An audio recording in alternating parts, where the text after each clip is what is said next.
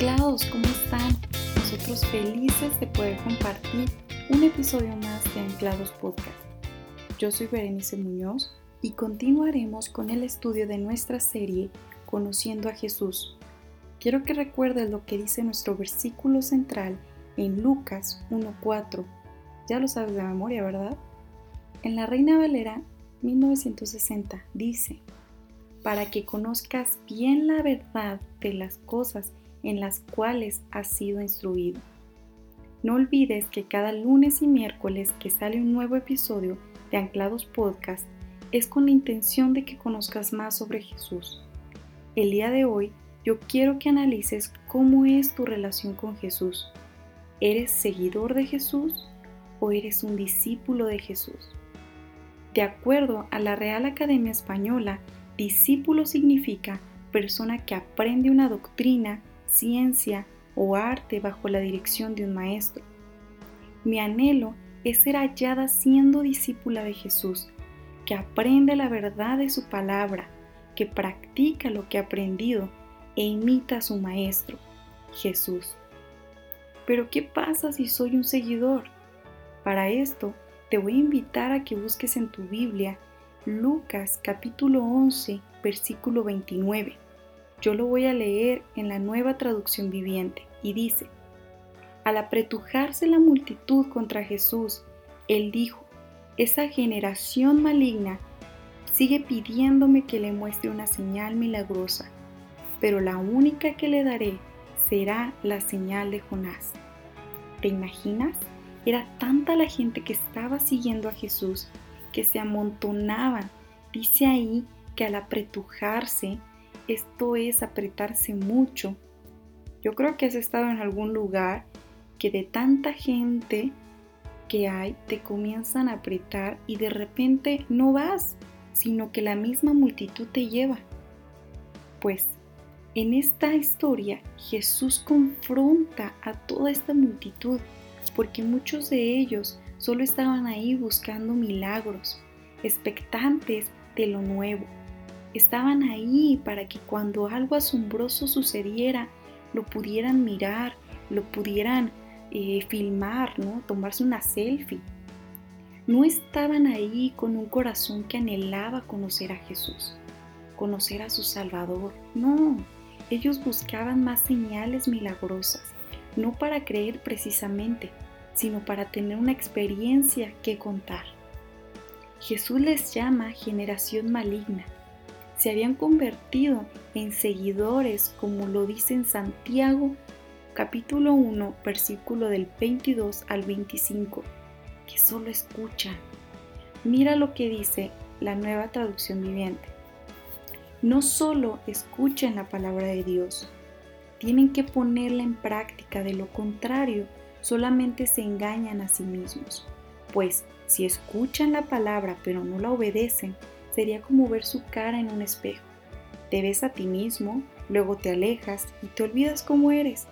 Pero si miras atentamente en la ley perfecta que te hace libre y la pones en práctica y no olvidas lo que escuchaste, entonces Dios te bendecirá por tu obediencia. Un seguidor no pone en práctica la palabra de Dios.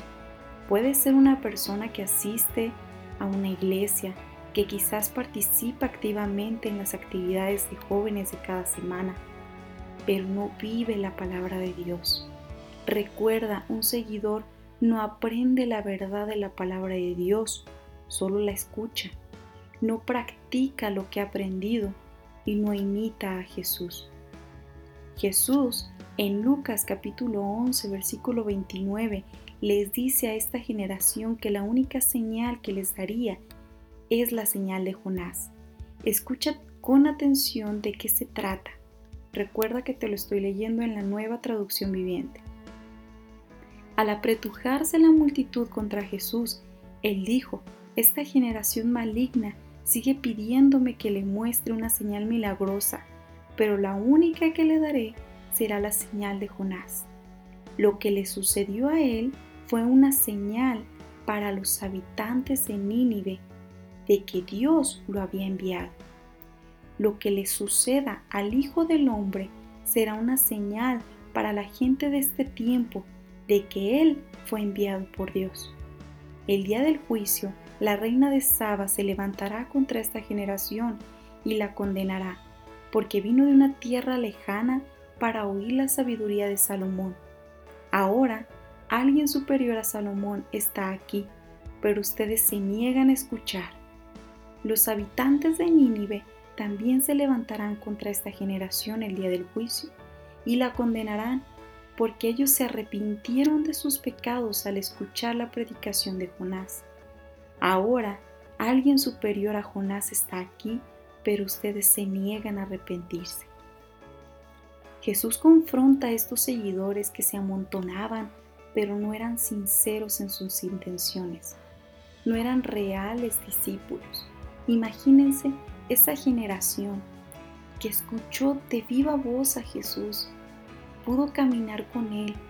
Muchos fueron sanados y liberados, y aún así no había un arrepentimiento genuino. No habían tomado la decisión de dejarlo todo y convertirse en discípulos de Jesús. Jesús los comparó con Nínive, un pueblo que había pecado y como consecuencia venía un fuerte juicio sobre ellos. La diferencia estuvo en que Nínive escuchó la palabra de Dios dada por Jonás, reconoció su pecado, se arrepintió y sus vidas no fueron nunca más igual. Nínive miró el testimonio de Jonás. Yo creo que has escuchado muchas veces esta historia. El hombre que fue a dar un paseo en el estómago de un pez dado a su rebeldía y estando en desobediencia a Dios.